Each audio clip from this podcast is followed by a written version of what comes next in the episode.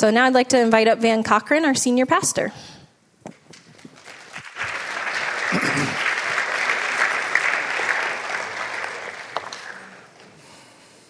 Thanks, everyone. hey, great to see you all here today. Aren't you happy to be here? Yeah, this is going to be a great day. We're going to have uh, just profound worship later. And um, just, we're going to have a fantastic message right now, unbelievable message coming. Yeah, that, that was the first that was the first joke right there, okay? Okay, so there's this guy that yells across a river to another guy and says, Hey, how do I get to the other side? And that guy yells back and says, You're already on the other side. Okay. I started with that one intentionally. I knew it was the lower level. All right. There was this there was this like seminar meeting where they were trying to get people to think about their lives and what their life meant and and so the leader wants people to stand up and say answer this question. When your friends are standing over your casket in your in the funeral home at your funeral what do you want them to say? And one guy stands up and he says well I want them to say that I was a good and generous man Another one stood up and said, Well, I want them to look at me and to say he was a great father and, and a wonderful husband. Then another guy stands up and says, I want them to look at me and say, Hey, he's moving. A little better, huh? A little better. All right, so one more. There, there's this dinner, um, you know, a banquet, and a man is sitting there and he's having trouble eating, and the guy beside him says, uh, Are you having problems with your dentures? And the man says, Yeah, they're just, they've been hurting lately, and I just can't, can't eat with them right now. So the guy pulls another pair of dentures out of his pocket and he says, Well, here, try these. And so the guy tries and says, No, those don't fit either.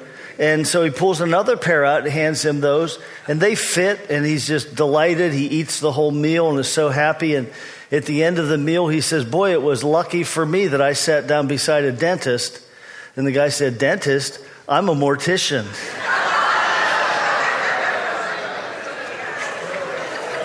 All right. I'll probably hear from my wife that I shouldn't have told that one. I thought so too.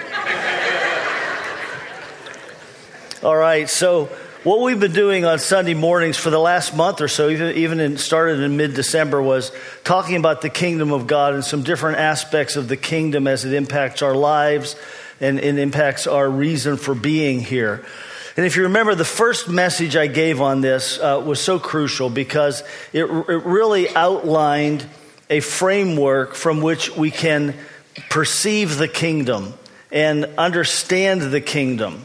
And uh, what I shared in that message was this that God created the world, He created us, He created our first two human beings, Adam and Eve, placed them in this beautiful garden on this world.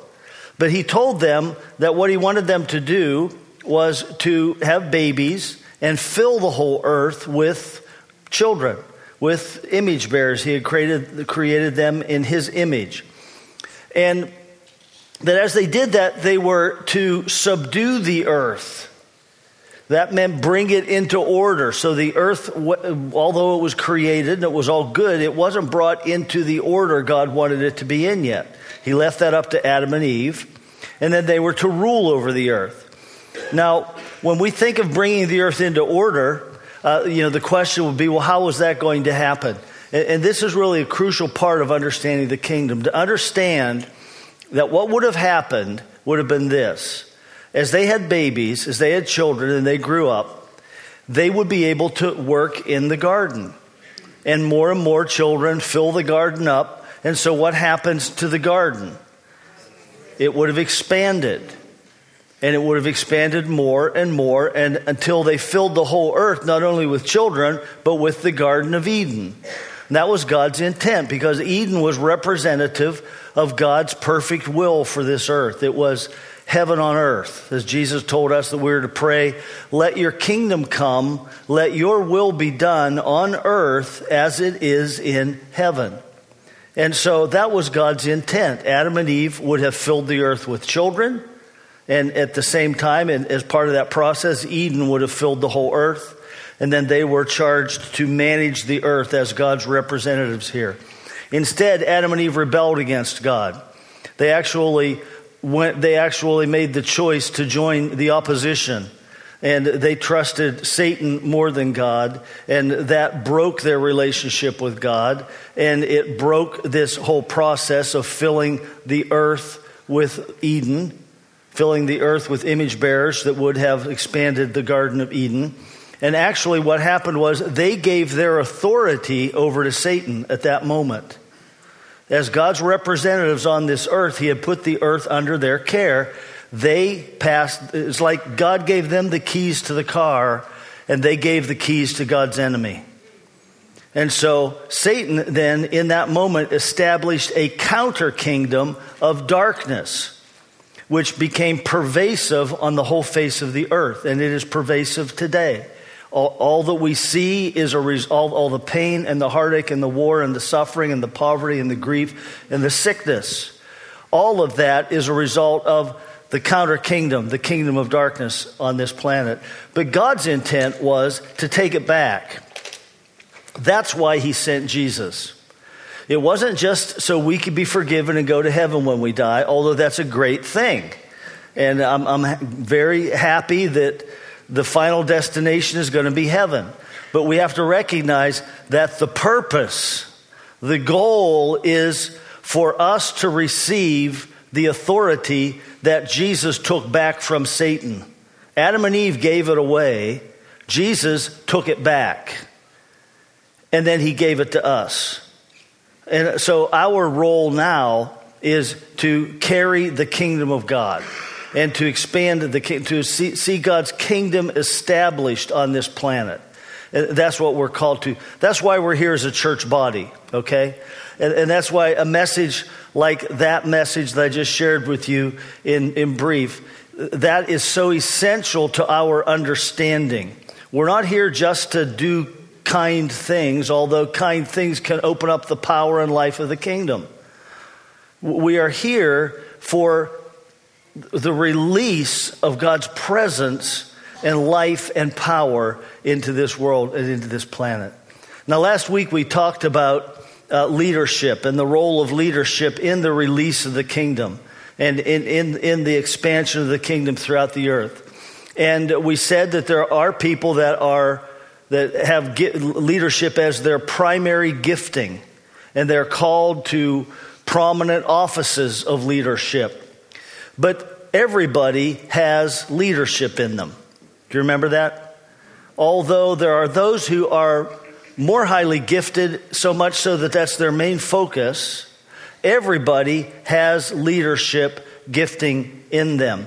And in, in short, leadership is influence. Leadership is the ability to see something the way it is and the way it should be, and to have some idea of how to make that transition from the way it is to the way it should be, and to influence other people to help make those shifts. Now, you might say, Well, I'm not a leader, I can't lead.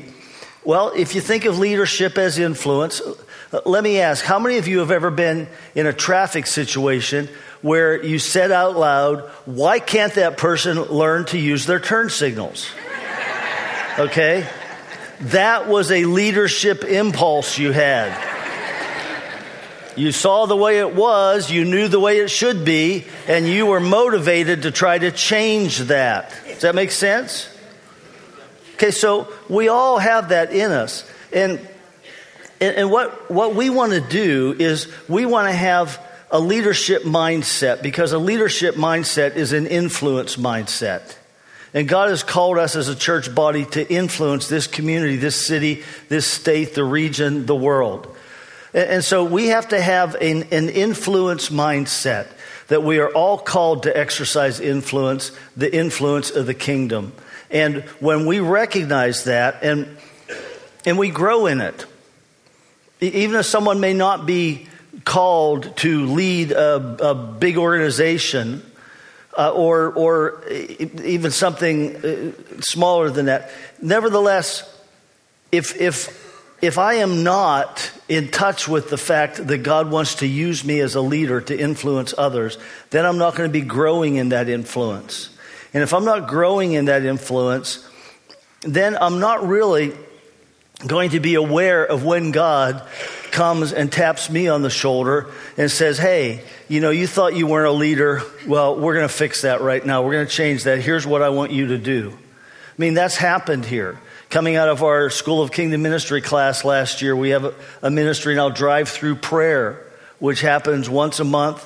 And they'll have 15, 16, 18, 20 cars stop to get prayer. They'll pray for 30, 40 people in a two hour period. That was all generated by, by just rank and file people in the church. It had, I didn't motivate it. Nobody else on the staff did. And our belief is that as a church body, we're going to see more and more of that kind of thing happening.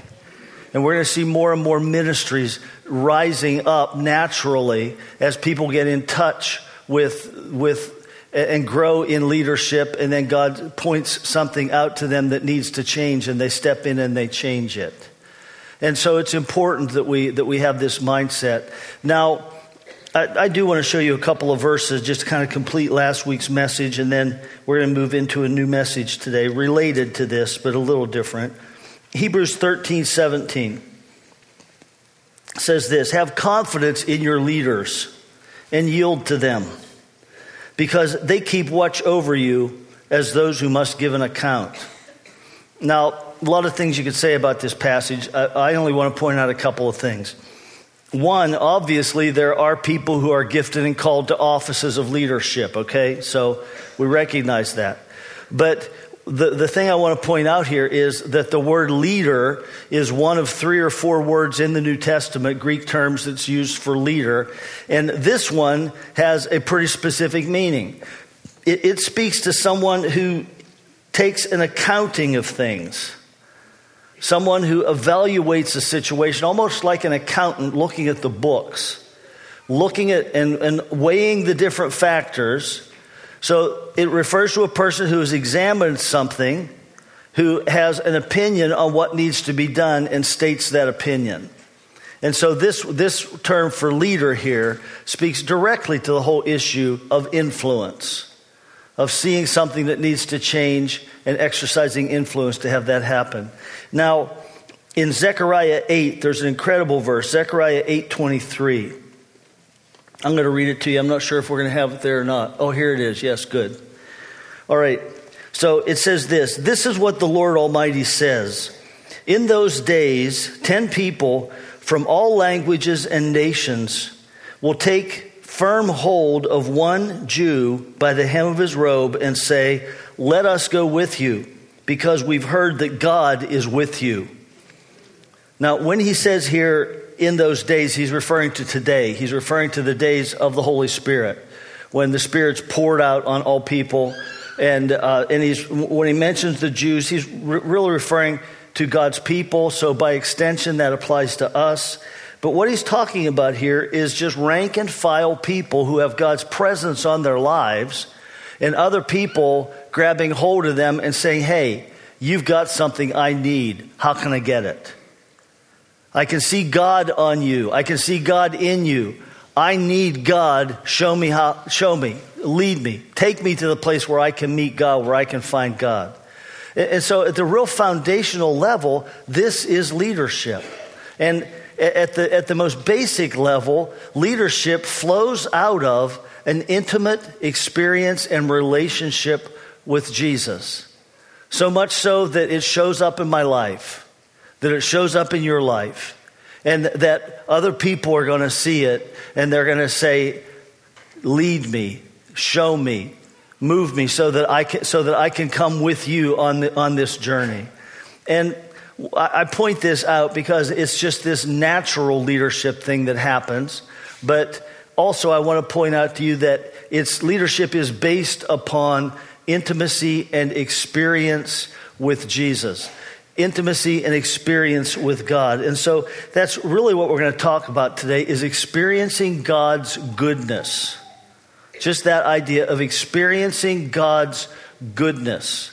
And as a church body, we want to be a church that experiences God's goodness.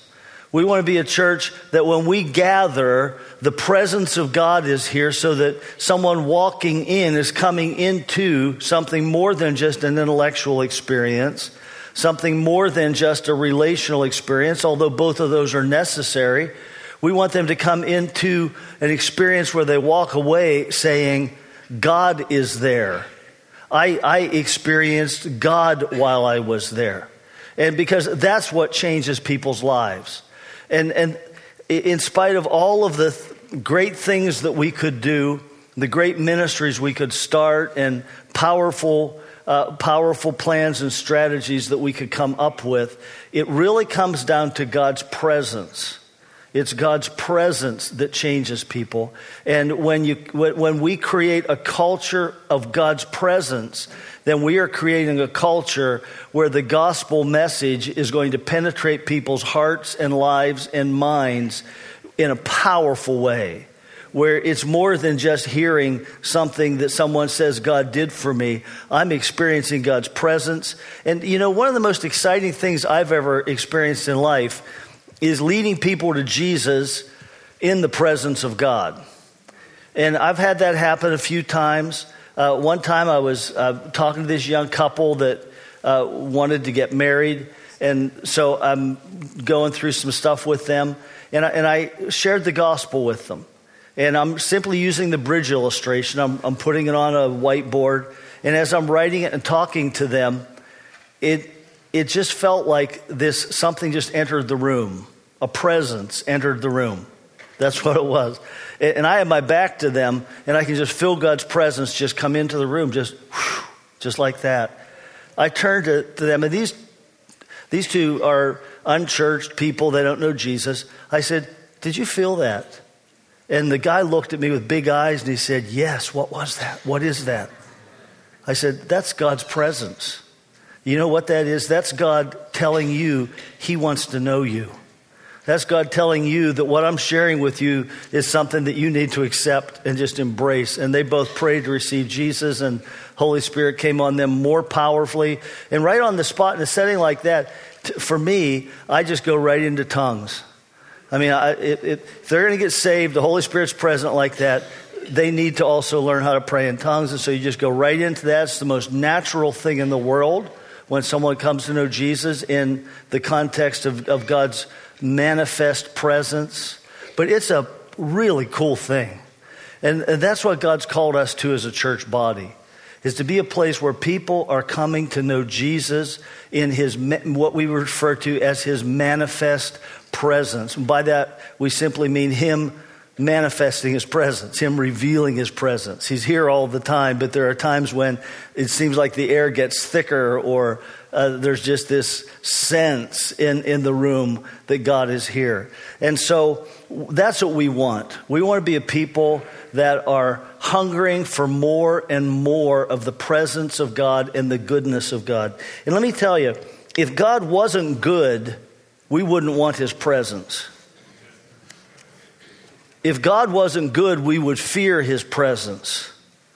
It is the goodness of God that attracts us to him. Romans says it this way it says, It's the kindness of God that leads you to repentance. And you know what repentance is? It's turning from the way I'm going and turning to God. Okay? If God wasn't kind, no one would, no one would be motivated to turn back to him. But it's His goodness, His kindness, His love, His mercy, His compassion. And we just lump that all together and refer to His goodness. It's, it's His goodness that causes us to desire His presence. And once we taste His goodness, once we taste His presence, then we don't want anything else. In fact, there's a verse in the Old Testament which um, I didn't get into the slide, uh, the presentation this morning, so I'm just going to read it to you. But this is from Jeremiah 31 14. And it says this. And God, again, this is one of those prophecies in that day. Okay, when you read that in the Old Testament, nine times out of ten it's referring to today. because we live in the age of the Spirit. And so in that day, I will fill the soul of the priests with abundance, and my people will be satisfied with my goodness, declares the Lord. All right, so he's saying, all right, in that day, priests, they're just going to have abundance of my presence on them, and my people are going to be satisfied with my presence. They're going to be satisfied with, well, he says, with my goodness. And so he, he doesn't mean by that that I'm going to be satisfied. Okay, God, I have enough of you now. I'm satisfied. What he means by that is in comparison to all the other places in life, we look for satisfaction because people look all these other places. You know, we look to, um, we look to possessions, we look to success, we look to careers, we look to relationships, uh, we look to sex and drugs and all sorts of things for satisfaction in life. Uh, but uh, who, who, who Mick Jagger, you know, I can't get no satisfaction. There's no satisfaction. How many of you know that song? Okay, every hand over 40 went up. it's not, not really a very, very uh, godly song, actually, so don't go listen to it. Um, but in comparison to all of that, I'm not looking to that for satisfaction because I've tasted God. I've tasted His goodness. And I'm coming to Him for satisfaction. That's what it means. I'm, I'm satisfied to pursue more and more and more of Him. So let's just talk about tasting God's goodness for a minute, all right? Tasting His goodness. You know, we're, we're, all, we're all born with this kind of spiritual vacuum inside because of the, the broken relationship that Adam and Eve, when they rebelled against God, they've passed on to us. So we're born into this kind of like spiritual no man's land, and there is uh, an emptiness inside because we were created for relationship with God, and and that's that's the thing we're trying to satisfy. That's what we're looking for is to fill that spot up, and the only thing that will satisfy it is Jesus. That's the only place. And so when we recognize that that hunger is for God and it's not just for knowledge about Him, but it is to experience Him. I wanted more than just to see pictures of my wife before we got married. And, and still, I mean, I wanted more than just to get letters from her, although I delighted in the letters and I loved the pictures. I wanted to hold her hand. I wanted to look into her eyes. I wanted to kiss her. I wanted to hug her. And the same thing is true in our relationship with God that we want to experience His presence, to experience His goodness. And that's why in Psalm 34 8, it says, Oh, taste and see that the Lord is good. Taste it, taste and see that the Lord is good. How blessed is the man who takes refuge in Him. It's a blessing to, to, to know God and to take refuge in Him, to taste His goodness to experience His goodness. And once you've tasted it, you want more. Now, there's a, a, an old theologian, pastor by the name of A.W. Tozer back in the mid 20th century, 1950s, 60s. Um, and, and he wrote these wonderful books on God and relationship with God. One of the books he wrote was called The Pursuit of God. Any, any Tozer fans here? Okay, man, if you've never read Tozer, pick up The Pursuit of God and read it. It's a wonderful little book. It's not, not, not hard to read, not too long. But he made this statement in it. I'm going to kind of like paraphrase it in, into my language. But uh, he was talking about the pursuit of God. And he said Christians easily fall into the deception that once we have come to know God, we no longer need to seek Him. You hear that? We as believers can fall into this deception so easily the belief that once we've come to know Him, we no longer need to seek Him. But exactly the opposite is true. Once I've come to know, once I've tasted, once I've come to know Him, then I want to seek Him all the more because he's the only one that satisfies my heart and my soul. And, and this is something that we move into deeper and deeper progressively over the course of our lifetimes. In fact, in 1 Corinthians 13, we see indication of that when uh, Paul says this. He says, Now we see only a reflection. The old translation says we, we see, but it's like looking through a dark glass like a smoked glass or like frosted glass. You see a form on the other side. You can make out some of the features, but it's not like crystal clear. And he says we, we look at like, like it's a reflection in a, in a poor mirror. But he says, then when Jesus returns, we'll see face to face. He says, now I know in part, but then I shall know fully, even as I am fully known. So, as fully as God knows you right now, and as clearly as He sees you right now, you're going to see and know Him when Jesus returns. But this isn't something that we just wait for Jesus to return and give to us. It's something that we progressively pursue and press into more and more and more over the course of our lifetimes. 2 Corinthians 3 is a, is a passage that, uh, that says that. And here he says, we all, with unveiled faces, I'll explain what that means in a moment. We all, with unveiled faces, contemplate the Lord's glory, and we are being transformed into his image with ever increasing glory, which comes from the Lord, who is the Spirit. Now, when he says we all with unveiled faces, he's referring uh, back to Moses and uh, Moses is a leader in the Old Testament who wrote a lot of the Old Testament, the first five books of the Bible. And he went up on a mountain and he came into God's very presence. But even though he came into God's presence, even Moses couldn't come fully into God's presence. But when he would come down from the mountain, having been in God's presence, his face shined. His face would have this glow to it and it must have had an, an, some unearthly quality or something because it scared people. And so when Moses came down, they were afraid to look into the face of Moses because his face was reflecting the glory of God. And so, you know, they're all like averting their eyes and covering their eyes and hiding so they didn't have to look at God's glory. And so Moses, just to simplify the process, he just took a veil and covered his face with a veil so that he could speak to people, but they wouldn't like have to look right into the face of, of the glory that was reflected from his time in presence with God. So, what he's saying here is, we are like the people.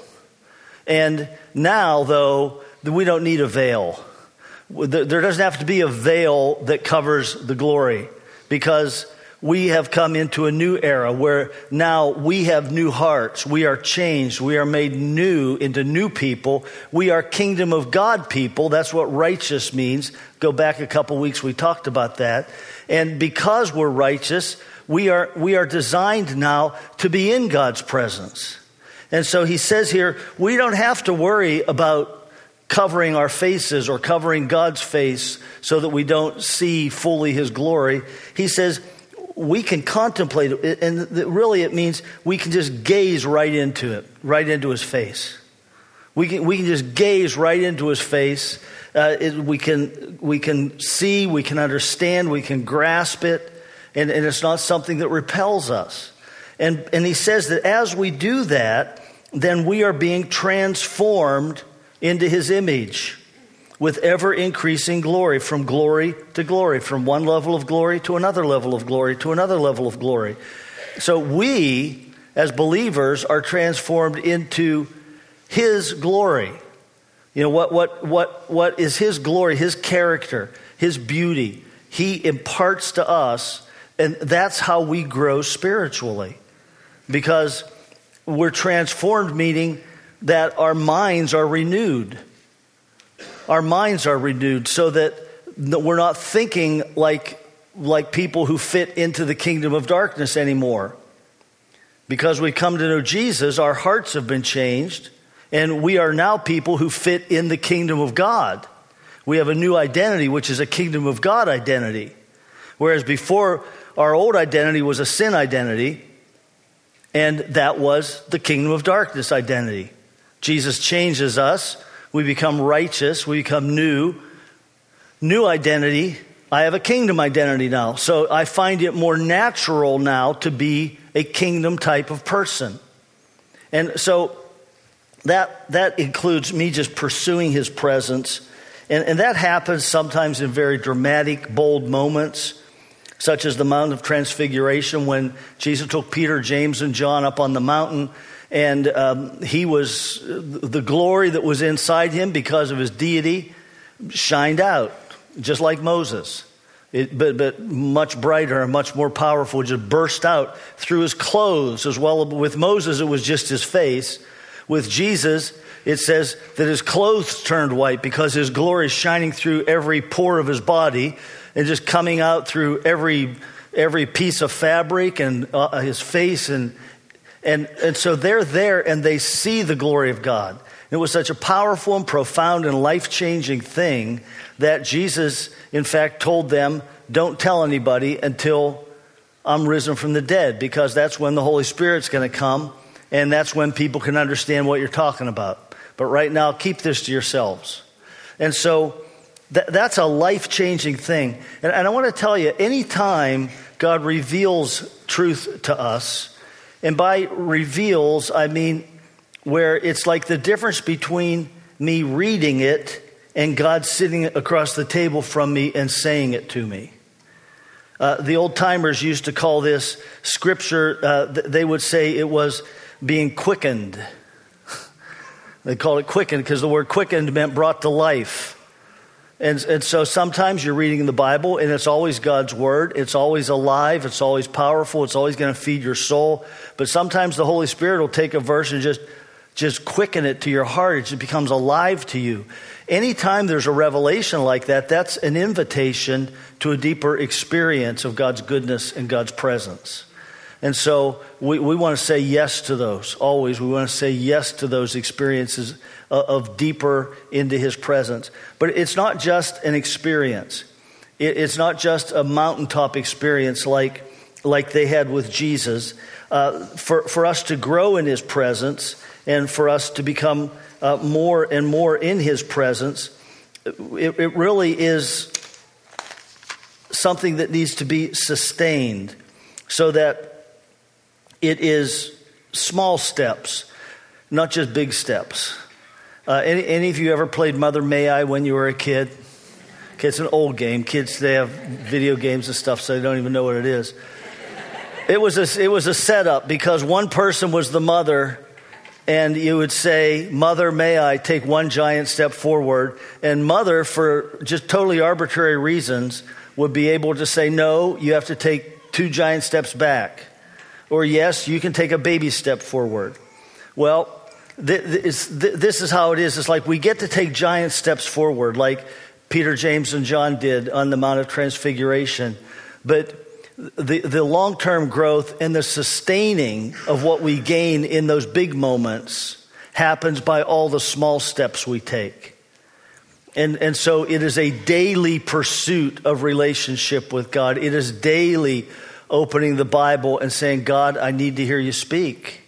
God, I need to understand more of, of your plan. I need to, I need to see you, God. I want to see you. It is, it is worshiping and praying and pursuing God on a daily basis that sustains what he puts into us in those more profound moments. Now, John 14 is a, a real powerful verse I want to look at. And John 14, uh, verses 20 and 21, because it talks about obedience. And, and here's what we are talking about right now it is bringing our lives more fully into alignment with God's kingdom. Remember, we are kingdom people now. So my nature is a kingdom nature. Now, my thinking hasn't caught up with my new nature yet. So I still think a lot of old ways and so all my behaviors are not kingdom behaviors. And so I still have behaviors that are kingdom of darkness behaviors. And that causes all this disjointedness in my life and disruption in my heart. And, and, and what we're called to do is to bring our behaviors in alignment with our nature, which our nature is already a kingdom nature. my thinking is becoming more and more kingdom. And as my thinking becomes more kingdom, then my actions and behavior become more kingdom. And, and it's just a real one simple illustration. God, I'm mad at this person, they hurt me, and um, I want to get even with them. At the very least, I want to hold a grudge against them. That's, that's kingdom of darkness, all right? God, you say forgive. Kingdom of God, kingdom of light says forgive. Says, I've been forgiven. I need to forgive. I need to be gracious. I need to love this person and forgive them. So I have a choice. Well, my new nature knows this is the right way, but some of my habit patterns are drawing me this other way. And so at that moment, I'm, Holy Spirit, give me the strength because I'm going to obey God. I'm going to forgive them. I'm going to, I'm going to line my, my actions up with the kingdom, which is what my nature is, is inclined towards. So here it is this it says, In that day, you will know that I am in my Father, and you are in me, and I am in you. He who has my commandments and keeps them is the one who loves me. And he who loves me will be loved by my Father, and I will love him and will disclose myself to him. So he says, in that day, meaning the day the Holy Spirit comes, that's who is just talking about the Holy Spirit. And he says, I want you to know this. You're going to know, Jesus says, that I'm in my Father and you are in me. And so here, let's reverse the order there and say, okay, here I am. I am in Jesus, okay? And then Jesus is in the Father. He's in God. So what, where am I? I'm in the Father also, all right? That is the heavenward perspective. In Ephesians, he talks about us being seated with Christ, the right hand of God in the heavenly realms. That's the heavenward perspective. But now, Jesus gives us more of the earthward perspective when he says, And I am in you. Because here, as, as, I, as I rest here in this world, Jesus is in me living in me. And because of that, then there, there is this new nature I have because Christ is in me. He's changed me. And there's this new inclination I have to love Him. And that love is manifested how? By becoming more of a kingdom person. That's when He says, Whoever obeys me loves me. He's not saying, Well, you have to show me you love me by obeying me, and then I'll know for sure. No, He's saying, that because I love him, I'm going to be growing in obedience to him. So that obedience then doesn't is not something I try to uh, live out so that I can impress God or so that I can become worthy. Obedience is something I live out because I am worthy, because Jesus has made me worthy, because Jesus has changed me already. And and so it's just a manifestation of my love for him and my desire, because of my new nature, to line my life up with the kingdom of God. And what that does is it removes barriers. So he says, The Father's going to love you. Now, later he says, The Father already loves you, so I'm not getting him to love me by obeying. I'm just experiencing his love when I obey and, and, and, and walk according to kingdom truth. And then he says, I'm going to reveal more of myself to you. And again, that's because there are barriers being removed. I'm removing the barriers of living like I'm still in the kingdom of darkness. I'm removing those barriers and I'm replacing them with kingdom of light life, and that enables me to experience more of his presence. So, um, that said, I'm just going to end here real quickly with four points that I got uh, from a book by Bill Johnson called Face to Face with God and four different levels of God's presence. First level is this um, He holds my cells together. Colossians 1 16 and 17 says that everything is sustained by Him. That means held together. That means at a molecular level, that subatomic level, or however, however far down you want to go, it's God that ultimately holds everything together. That means that my body is held together because of Him. Okay, so that's, that's one level of awareness of God's engagement with my life. A deeper level of engagement is He lives in me. We've already seen that. He's in me, He lives in me. He's chosen to make my body His temple. He's chosen to make me His dwelling place. And then, even more deep encounter with Him comes when we gather with other believers who have Jesus in them too. And Jesus said, When two or three are gathered together in my name, I'm there. I'm right there. And, and, so something happens when two or three believers gather together around the name of Jesus. That God's presence is there, the presence of Jesus is there. And then I think the ultimate expression is, is when uh, the whole church body uh, just hundreds of people that are have Jesus dwelling in them when all of these individual temples gather together. And the Bible calls that gathering the temple of God. There is this outpouring of his presence. We should come with the expectation of an outpouring of his presence. And th- that happens especially when we gather to worship him and when we gather to minister to Him through worship and praise. So, that said, uh, I'm going to step aside from this. We're going to worship here in a few moments. And, and I just want to just pray right now. Holy Spirit, we just welcome your presence here. And, and as we're gathered here, uh, people who know you, people who are seeking you, we, we value you. We want, we just call out to you that you would release your presence, Holy Spirit, your presence here today during worship in Jesus' name. Amen.